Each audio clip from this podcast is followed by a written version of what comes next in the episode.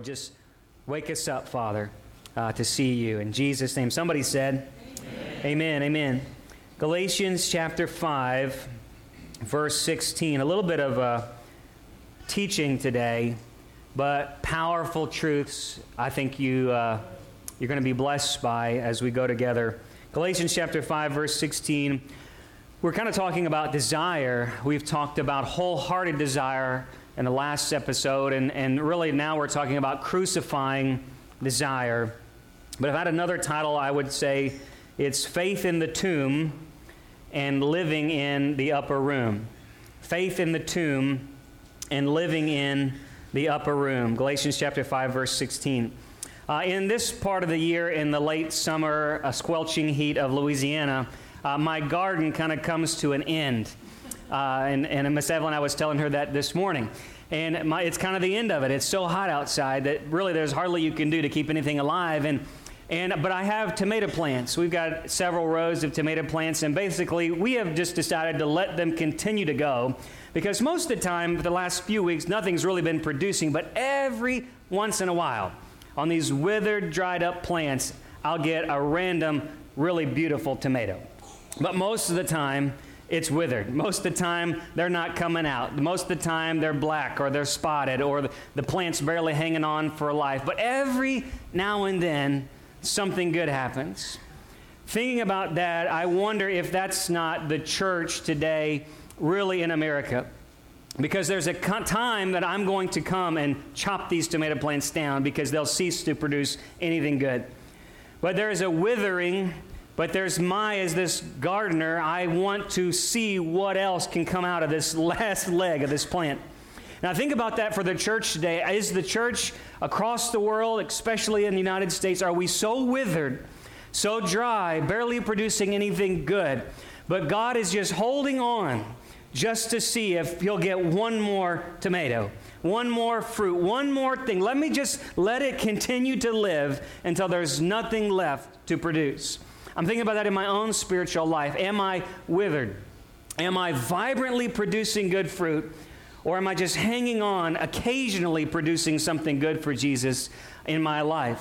What's the status of our Christianity? What's the status of our faith? I think many churchgoers are perhaps today like withered plants. They're not dead, but they're not really alive either. They haven't really figured out how to live that full power of the Holy Spirit that always produces good things for God, but there is a day of cutting coming. And God has determined that time in Christ. I think for some it's going to mean recognizing that I've got to leave this thing we've called churchianity. This man made religion, this man made works that we've trusted in so long that's never really given us true power to take back our communities, to take back our families, to see a revival in America one more time.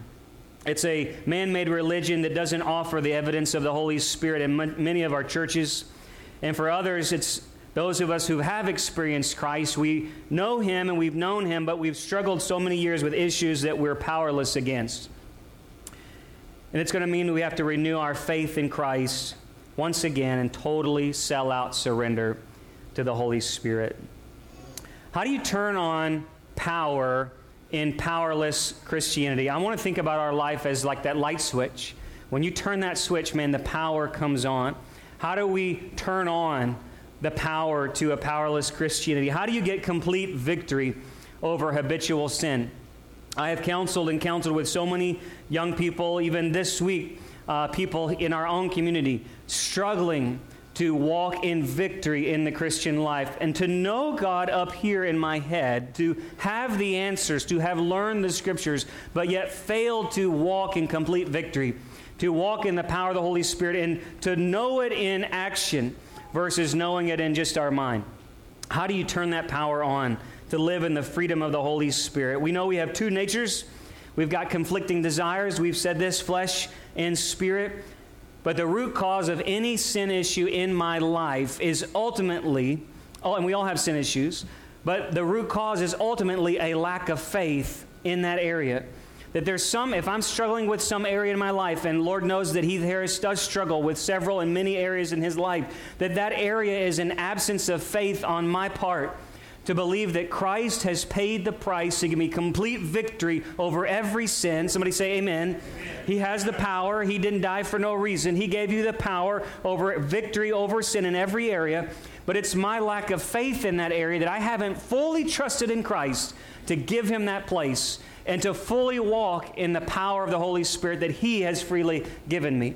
I have to be honest that there are areas of all of our lives that we have to say, God, there are areas I have yet to totally surrender control to.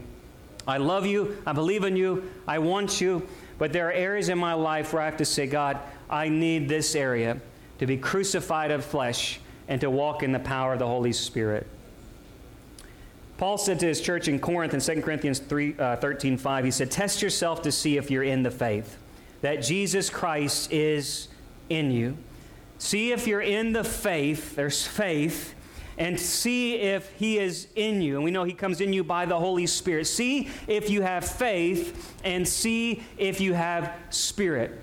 Not see if you're doing a good job, not see how many times you're going to church you're reading your Bible, not seeing all the works of yourself, but see if you have faith and see if you have the Holy Spirit. And that's what we're going to do by our very best effort today is have I allowed the Holy Spirit to be the strongest force of influence in my life? That's my question to myself. Heath Harris, have you allowed the Holy Spirit to be the leading influence of your life in every area of my mind throughout my week? Is He the strongest urge? Is He the leading influence? Is it TV? Is it sleep? Is it nap? Is it this sin? Is it this habitual thing? Is it that negativity? Is it that anger? Or is it the Holy Spirit? Is He the strongest force of desire in my life?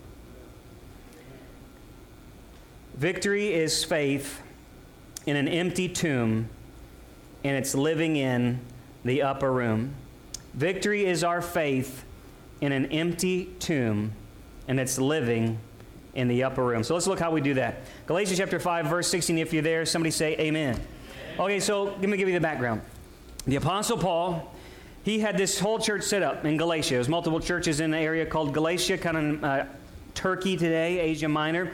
And he goes and he sets all these churches up, but then he hears that these people called Judaizers, religious people, Pharisee type people, have come in behind him and started teaching that you have to add to Paul's doctrines. Paul said it's just by faith and it's by the Spirit. That's the only thing you need to know is faith in Christ and by the Spirit. But they came and they said, well, you really ought to make sure you dress this way that you get circumcised if you're a male and you're not a, a, Jew. You should really still do that. And you need to celebrate some of these Abrahamic traditions, these Mosaic traditions. You really need to make sure it's Jesus Christ, yes, plus a few other things. And Paul comes with a great rebuke. It's the only letter that you just see Paul just come out. All of Paul comes out. And he basically tells them, How did you get the Holy Spirit to begin with? Was it by obeying the works of the law, or was it by hearing in faith and through the Holy Spirit? Faith and the Spirit. So let's look what he says at the end of this great letter, one of my favorite books in the New Testament, Galatians 5, verse 16. So, how do you, they're saying, well, Paul, but I need some extra rules in my life to control these evil impulses. Don't I need to listen to these guys? I need all these rules in my life, boundaries, all kinds of things to keep my flesh in check, to keep me walking in victory. And Paul says, absolutely not. Here's how you walk in victory. Galatians 5:16. But I say, walk. Somebody say walk. Walk, walk by the Spirit and you'll not carry out the desires of the flesh, for the flesh sets a desire against the spirit, and the spirit against the flesh. For these are in opposition to one another, so that you may not do the things that you please. But if you are led, somebody say led Okay, you see how this is going. If you are led by the Spirit, you're not under the law. Now, the deeds of the flesh are evident, which are immorality, impurity, sensuality, idolatry, sorcery, enmity, strife, jealousies, outbursts of anger, disputes, dissensions, factions, envying, drunkenness, carousing, and all things like this. He's not giving a whole list, he's just saying, hey, this is some examples. And I've warned you about these. But those who practice such things will not inherit the kingdom of God. But verse 22. But the fruit or the produce of the Spirit is love, joy, peace, patience, kindness, goodness, faithfulness, gentleness, and self control. Against such things there is no law or religious works. Now, those who belong to Christ Jesus have, here's the key verse for today crucified the flesh with its passions and desires. If we live by the Spirit, let us also walk by the Spirit. Let us not become boastful, challenging one another, envying one another. At salvation, you get power over sin's curse. When Christ died on the cross, he granted you power. Somebody say power. It's power over sin's curse. All the things that come with that's the death. You get power over death and the grave and hell and Satan's accusation against you. That's its salvation. But sanctification is the continuing walking out of the thing that Christ purchased for you. And while there's power over sin's consequences and death at salvation, sanctification is the power over sin's influence in your life. There's the influence. I always have two natures. I need the influence of the Holy Spirit for the rest of my life to walk in the position that Christ paid the price for. Okay? Salvation, sanctification. Let me say it another way. At salvation, you have the indwelling of the Holy Spirit. If you confess Christ and the Holy Spirit makes you born again, you have the indwelling. He's inside of me. But sanctification is the influence of the Holy Spirit. I have His indwelling when I accept Christ, but I need His influence for the rest of my life. I need His desires to conquer my desires. Let me give you an example as if a glass, if this was water, this is actually coffee, by the way, but if this was water, or, you know, have a glass, and I ha- you could say, I have water in this glass. But if there was a half full measure, let's say it was up to here halfway, you might say he has water in the glass. But would you say that it's full? No. There would be, you would say there's an area that's not filled, right? So when you have God at salvation, I have him, he's in me. But I need him to continue to fill me. I have the Spirit, but I need to be filled with the Spirit. And any area of gap in my life is an area I can say the Holy Spirit has not filled that area. Doesn't mean you don't have Him. It just means I need Him to continue to fill me. It's like if I go through the life, I'm like holding my coffee cup, riding a four wheeler. It's going to slosh out. There are things that are going to happen. I need God not only to just be in me, but to fill me. Are you with me this morning? Okay, so the first thing Paul says, he says, there are those who live by the flesh. When I'm living, I'm living either by the flesh, and I'm living by faith, and I'm living by the Spirit. Those are three things I want you to know today living by the flesh, living by faith, and living by the Spirit. Let's look at the first one living by the flesh.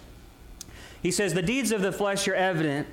Paul says that in Ephesians chapter 2, verse 3, he said, Guys, when you were living in the lust of your flesh, you were indulging in fleshly desires that were waging war against your soul and were subjecting you to the wrath of God. The wrath of God is against sin.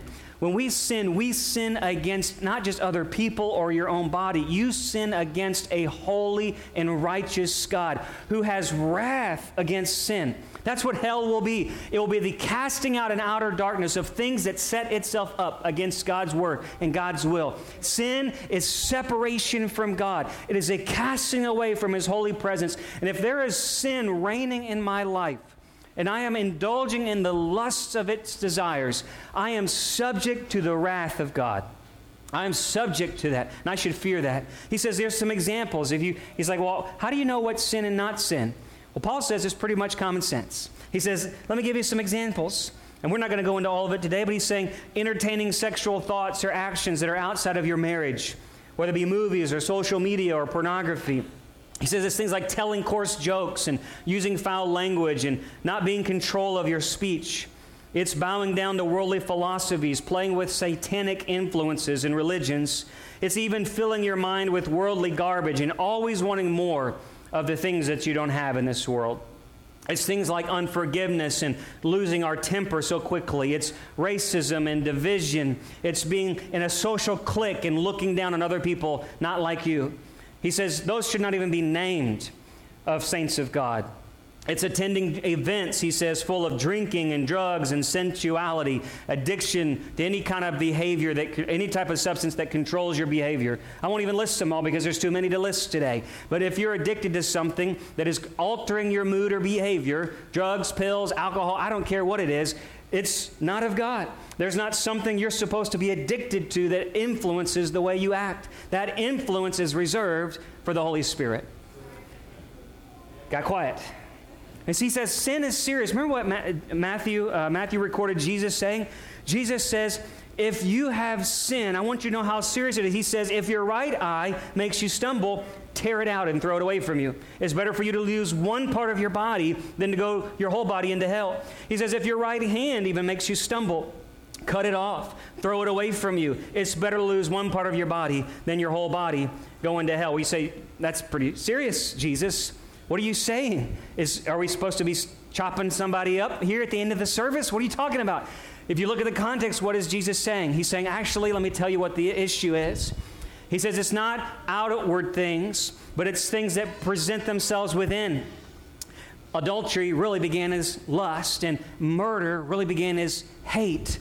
And Jesus says it's really the inner part of man that defiles him. So don't worry about cutting off your hand if you can cut off your heart. Don't worry about plucking out your eye if you can pluck out that desire on the inside of you. And Jesus is calling us to say, guys, there needs to be a cutting away of the desires of your heart. There needs to be a crucifying of your inner man and your flesh against God. He says there these fleshly desires must be cut away within the heart at whatever the cost to save the soul. So how do I do that? Real quick, for I living in the flesh is number one, I have to admit the serious nature of my sin against a holy God who will judge me in his wrath. I have to admit that in sin I am under the wrath and judgment of God. And that should be a fearful thing. The Bible calls us to fear the Lord with trembling. That's those in sin. Number two, it's to admit that I'm powerless over that issue, that I need a Savior to deliver me from it. And number three is I have to be willing to cut ties, ties with anything and anyone that is ruling me. I have got to get so sick of my sin that I'm willing to do whatever it takes to get Jesus to deliver me. The prodigal son had to get so sick of eating the slop of a pigsty that he had to get sick of the slop to turn his back on it and go back home to his father, willing to be a servant. I have got to get so sick of daytime TV influencing my mind that I'm willing to cut ties with it. I've got to get so sick of that pornography that I'll get rid of that phone or that internet or whatever that issue is. I've got to get so sick of being around negativity that I will cut ties with friends who always fill my life with negativity. Are you hearing me this morning? I've got to get so sick of the things that are influencing me in my heart that I will cut ties, cut it out of me, do whatever it takes to get desperate for deliverance from God. That's how we move from the flesh to the next one. So it's living by the flesh. It is to get so sick of it that I'm willing to do whatever it takes to cut it out of me. That moves me into living by faith. As where Paul was saying, you're crucified with Christ. How do you live by faith? I was living by the flesh, but now I got to live by faith. How do I do that?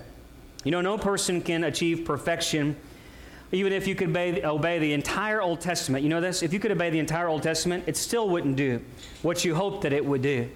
You could obey the Bible perfectly in your own effort, and it still wouldn't do for you what you think it would do for you. Paul says it's incapable, the law is incapable of changing the inner man. Here's what he says in Romans 8 3. If you turn there, look with me. Romans 8, verse 3. For what the law could not do, as weak as it was through the flesh. That's what he's saying. The flesh, it couldn't please God. But God did it, sending his own Son in the likeness of sinful flesh as an offering for sin. He condemned sin in the flesh so that the requirement of the law, that's the religious works, might be fulfilled. Somebody say fulfilled. It's fulfilled in where? In us. But who's us?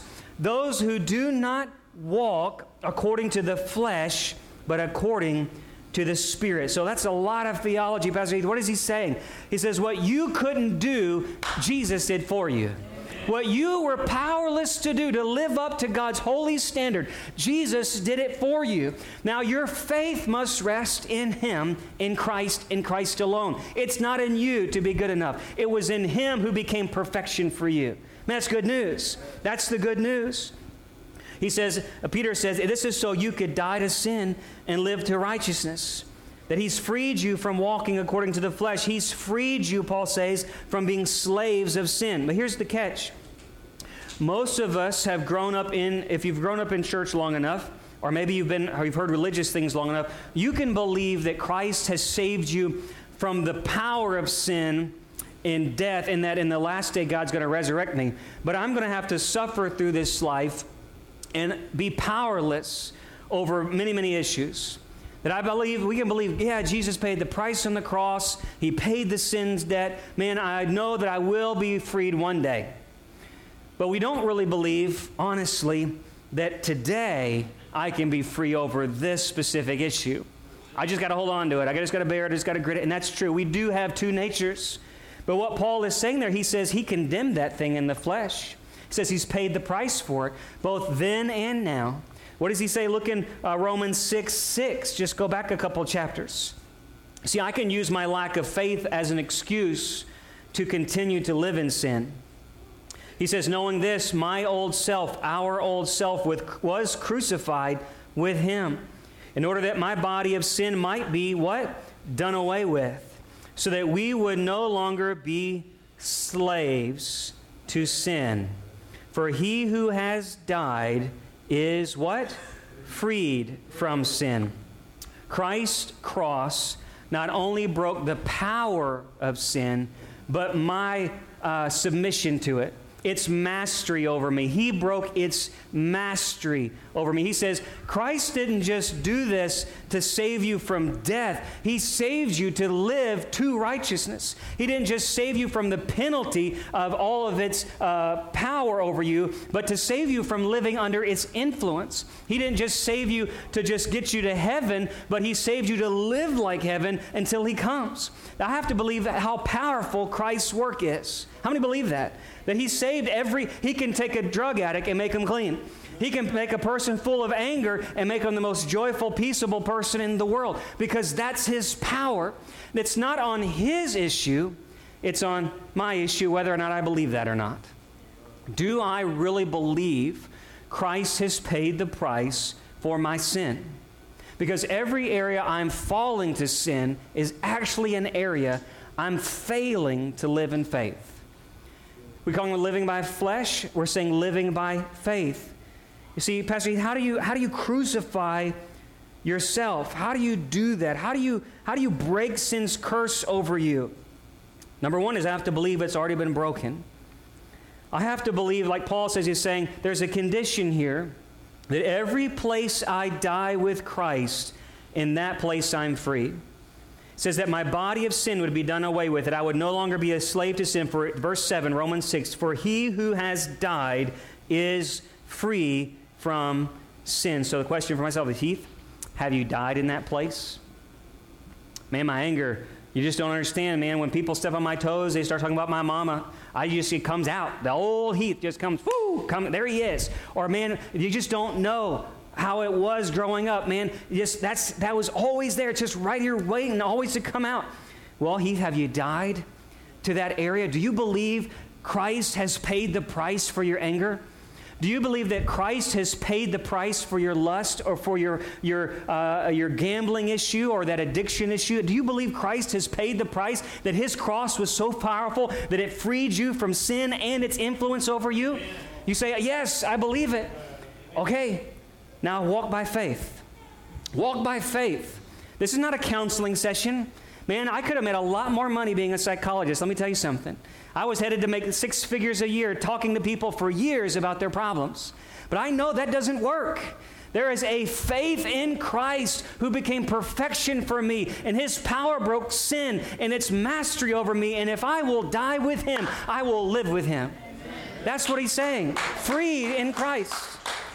I'm free. This is not a self help.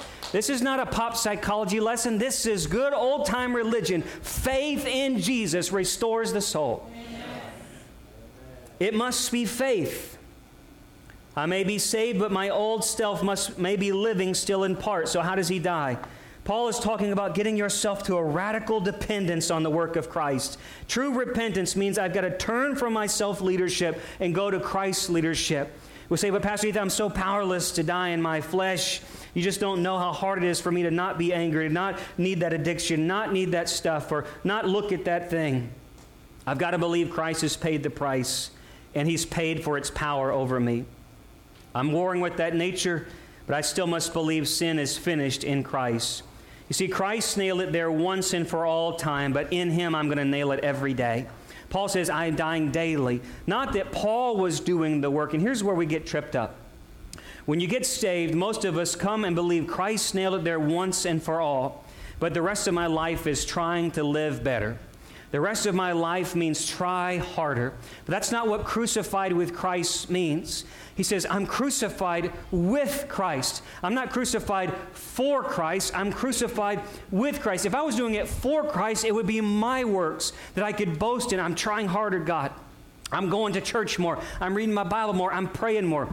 I'm holding my tongue more. That would be crucified for Christ. But he says, You are crucified. It is not I who live, Galatians 2.20, not I who live, but Christ who lives in me. I am crucified with Christ. What does he mean? I am trusting in that Christ became perfection for me. And I am admitting that I am totally, completely, utterly powerless over my tendency to do the wrong thing. I am fully giving up and resting all of my effort on Him. There's, see, a part of us that continues to try harder to beat anger, try harder to beat drugs, try harder to beat alcohol, try harder to have a better marriage, try harder to live right, try harder to put my money right. But if I could just totally give up and say, God, I'm coming to the end of myself. God is looking for desperate people who'll say, get so sick of self and society and sin and Satan to say, God, I am giving up on me and trusting in only you trusting in only you. Do you understand me today? I hope you're hearing me. It is not Christ plus you try harder, Christ plus you get better, Christ plus you go to church more, Christ plus, it's not Christ plus anything. It is Christ and Christ alone. It is you getting so desperate for Jesus that you'll be sick of having anything else so desperate for him that I've totally given up on Heath Harris doing anything right. And I'm totally at the end of my rope to say, God, all my chips are on you. I'm laying it all on the table. I'm pushing it all in. I'm going all into Jesus. I've got nothing held back. Because until you get sick of that addiction, sick of that issue, sick of that anger, sick of that lust, you'll continue to try to do it yourself. God, I got to get sick of it and put all my effort onto you. All my effort onto you. Each day I want to stop trusting again in my own effort. I must come to him completely. Let me give you two quick examples. Abraham. Abraham, he believed God's word. Remember the story? God says, Abraham, I'm going to make you great, father of many nations. Abraham didn't do anything to earn that. God didn't do anything to prove it. But he said, I believe it. Abraham just believed it. And God said, I call you a friend. I'm reckoning you as righteous. You're a good man. I'm going to declare you righteous, even though you haven't done anything to get it. And you haven't seen me do anything yet either. But he believed it. And what did Abraham do? Abraham is living in a land of sin, a land of flesh, a pagan land. But because he believed the word of God, he started walking by faith to the land of promise that God had already paid the price for him to receive. It was by faith in the Word of God and he changed his address by walking according to the word and following the Holy Spirit to show him the way. That's Christianity. You see, Christ has paid the price over here. We are living in a land of sin. In my flesh, Christ, the Word of God, became flesh for me, and He died for me, and He says He's freed me. I haven't maybe seen Him do it, and I haven't done anything to deserve it, but I believe it. Are you with me? I believe it. And so I believe it in faith. So I start walking according to the word that He's spoken over me. Whether I fail along the way, I just keep walking. Abraham messed up many times along the way to the final day where he was willing to sacrifice his son and go all in. God is not looking for your perfection, He became perfection for you. He's looking for your faith. He's looking for people who will walk by faith and not by sight, not walk according to how good of a measure you are. You're going to fail. That's why you're a sinner and I'm a sinner. But Christ became sin for us. Are you with me? Walking by faith. Listen, you can change your address. You don't have to live in the same position you're in right now. You can, by faith, start walking to the address Christ has paid the price for you to live in. Let me give you another example. Jesus says to all the 12 guys, the followers, He says, If you want to follow me, every man must deny himself, pick up his cross, and follow me. Deny self and follow me. But guess what happened? When the was betrayed, the Bible says, they all fled. They all fled. And in fact, on that very night, Peter, the guy who says, I'm never going to do it, God, I'm with you all the way, what did he do? He didn't deny self, he denied Christ three times. Deny self, Peter, pick up your cross and follow me. Oh, I'll do it. But he denied Jesus three times. But yet, Jesus went to the cross for Peter anyway. The Bible says he loved them to the very end. He went all the way to the cross. Peter didn't make it to the cross, only John did at a distance. Nobody made it there. Jesus went alone, and he did it anyway. Peter didn't make it to the cross, but he made it to an empty tomb. Man, and when he made it to an empty tomb, he rushed in past John. Joy came in, belief came in, faith came in, and then he met Jesus just a few days later. And Jesus said, Peter, do you love me? And he says, Oh God, you know I do. Peter, do you love me? Oh, yes, I do, Father. Uh, Peter, do you love me? Yes, I love you. And he wept bitterly. Why? Peter had to get to the end of self. Peter, deny yourself. He had to get to the end of himself, of trusting. I can make it to the cross on my own with you, God. I can do my own best effort to follow you to the cross. He says, Peter, you're not even going to make it halfway, bro. I'll go to the cross for you, though. But Peter made it to an empty tomb and believed Jesus has paid the price for my sin. Jesus has paid the price for my resurrection. And guess what? It didn't stop there. Peter didn't make it to the cross, but he made it to a tomb. And then he made it to an upper room. At the tomb, he had faith. At the upper room, he had power.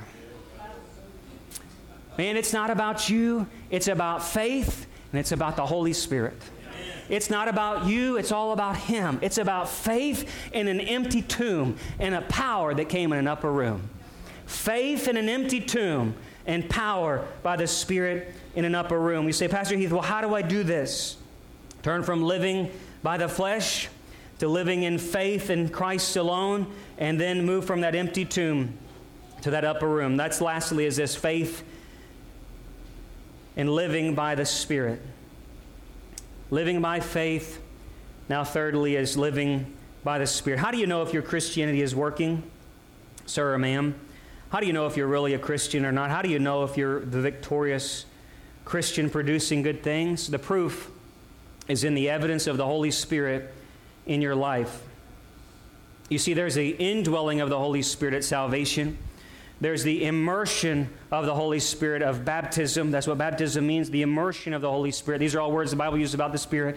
Then there's the influencing of the Holy Spirit. There's the indwelling, the immersing, and the influencing. The indwelling, the immersing, and the influencing. What does that mean? I got to have the Holy Spirit all over me. Man, I, I don't just need a, a little bit of, of water indwelling me. I need this whole cup to just be in a five gallon bucket full of water and the Holy Spirit all around me. I need Him inside, outside, upside, downside, happy all the time. I mean, you know what I'm saying? I need God all over me. I need the full influencing of the Holy Spirit in my life. You can call it whatever doctrinal thing, theological thing you want to call it. I just need more of Him and less of me. All right? I just need all of Him, all over, inside and outside. So Paul says, living and leading in this passage. Living and leading. Living by the Spirit is when you decided finally to give up that old life. And the Bible says you became born again, alive with God, the breath of God. Jesus, in that before they went to the upper room, he breathed in John 20 20, he breathed the Holy Spirit onto them. Said, Receive ye the Holy Spirit. He breathed, just like he had breathed breath into Adam, he breathed life into his New Testament church. He breathed on them. They had the indwelling of the Holy Spirit, the breath, the pneuma of God, the Spirit of God. And that Paul says in Romans 6 4, it was a newness of life. Paul told Timothy it was the washing and the cleansing of the Holy Spirit that came inside of man. And you have him. And Paul says if you have the Holy Spirit, just like a tomato plant always produces tomatoes, it doesn't produce grapes, It doesn't produce other things. It doesn't produce thorns or thistles. A tomato plant will produce tomatoes according to the soil and the nutrients it's given. It's what it does. And a New Testament, spirit filled Christian will naturally produce good fruits. You do not earn those fruits by trying harder. You do not go to love class, educate yourself on love, try harder at love. Yeah, you can add to you. Yeah, there's effort here, but it's really something naturally produced on the inside of you. That's why he calls it produce. The sap from the soil comes up, right? I'm not a herpetologist here, but there's sap inside of that thing, inside of that tree, inside of that plant, and it flows through that. And I'm the, he's the vine, I'm the branch, and it's flowing from him through me, and it's his spirit naturally producing things in my life. He says, You can see the evidence of a fleshly person, it's pretty evident. It's all this sinful world stuff. But the evidence of a spiritual person, it's just going to be natural. It's naturally going to be loving. It's naturally going to be joyful. It's naturally going to have patience. Y'all, do we, we struggle? Yes, God's got to prune. He's a good vine dresser. He loves to prune branches to make us more fruitful. He's going to find those dead things. But it's not going to be my effort making me more loving my effort making me more patient. It's going to be me abiding in Him, saying, God, I go to that sinful place. I cut those things and everything away. I'm trusting by faith it's you and you alone. Jesus plus nothing. And Holy Spirit, I'm so desperate for Jesus in my life. Would you do something radical in me? I mean, it's living on the inside of me. Oh, I got to tap down. Remember there's an old song, uh, Dig Up Old Well Within My Soul, right? Digging up those deep places and letting a bubbling of the Holy Spirit come out. Because He's there waiting. If He's in you, He will naturally do it.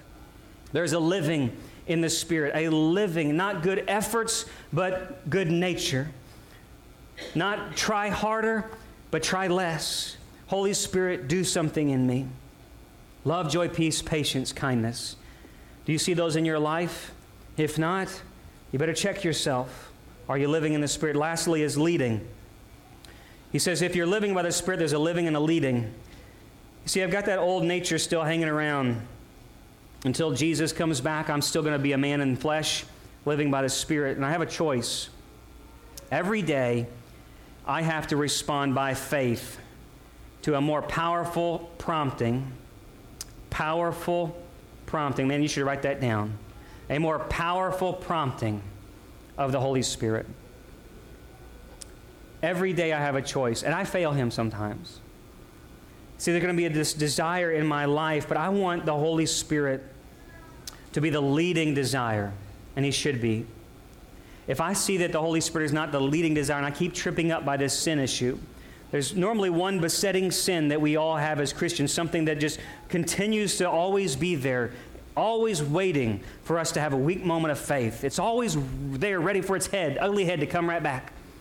But if that area, I say, God, I want your urging, your prompting, your desire to be the leading desire in my life. The leading influence in my life, the leading urge in my life should be the leading of the Holy Spirit. He uses all kinds of action words. He says, if you are walking in the Spirit, you'll not carry out the walking of the flesh.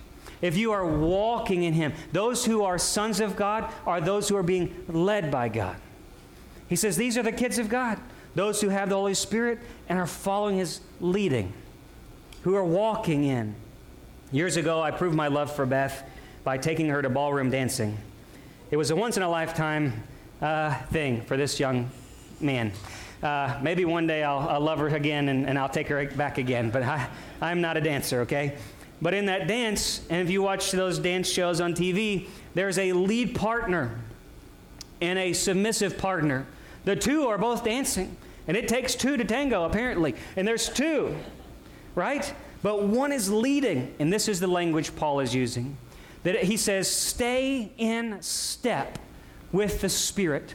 When the lead partner's right foot goes forward, the other partner's left foot goes back.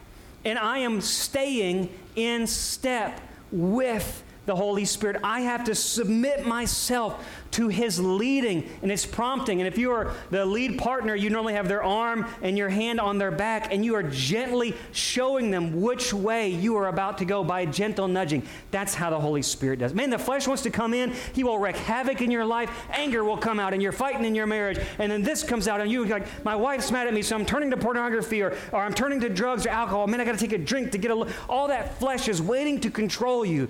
But the Holy Spirit, He's a gentle dance partner. And you have got to drown out the world and say, God, the only leading force in my life is the leading of the Holy Spirit, the gentle prompting of the Holy Spirit, the whisper of the Holy Spirit. How do you do that? I've got to go back, crucify the flesh, live by faith, surrender and say, God, are you the leading influence in my life? Am I desiring to watch more TV or to pray?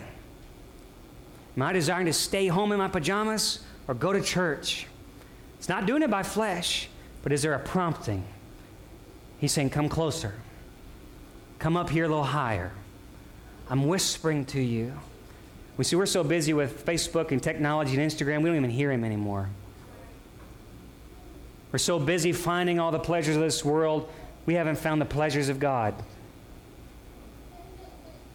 Used to be long time ago in the early 1900s, services of church that would last hours and hours, days and days, because people were so desperate to touch God. We're so desperate to get home to watch the Saints play. Oh, that's too far, huh? If we live by the Spirit, let us also walk by the Spirit. Stay in step with Him. I'm not crucified for Christ, but I'm crucified with Christ.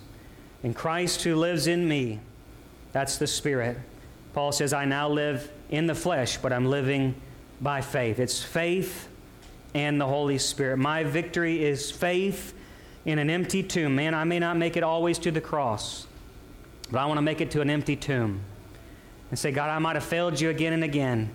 Lord, I want to see that you've paid the price for me. There is now no condemnation like Peter, for those who are in Christ Jesus. If I make it to the tomb, I can believe by faith he became perfection for me. And if I can wait on him, he is sure to meet me in an upper room and give me all the power I need to live victorious over sin and its influence. Father, today, Lord, we just come before you in Jesus' name. In Jesus' name, not by works that we could boast, but by you, O oh God, by your grace through faith. It's not our effort, but it's by your Spirit, O oh Lord. We need your influence today. We need a desperate move of the Holy Spirit in our life to live in power over sin and its influence. Holy Spirit, be the leading urge. Be my senior partner. Be the one that I hear your whisper louder than anything else, oh God. Father, if I've trusted in anything else to try harder to do better, Lord, I submit my dependency on you. May I be broken before you, Jesus, and say there's nothing I could ever do to earn your grace or your favor, but God, I submit wholly all my works, all my efforts to Jesus Christ and Christ alone. I can do nothing there is nothing good in me that's in my old sinful nature. I rest and crucify my efforts before you. I give up. I lay my life down at your feet. Holy Spirit, come. Cleanse me of sin. Fill me again, O oh God, that I might have the influence of the Holy Spirit in my life one more time, O oh God.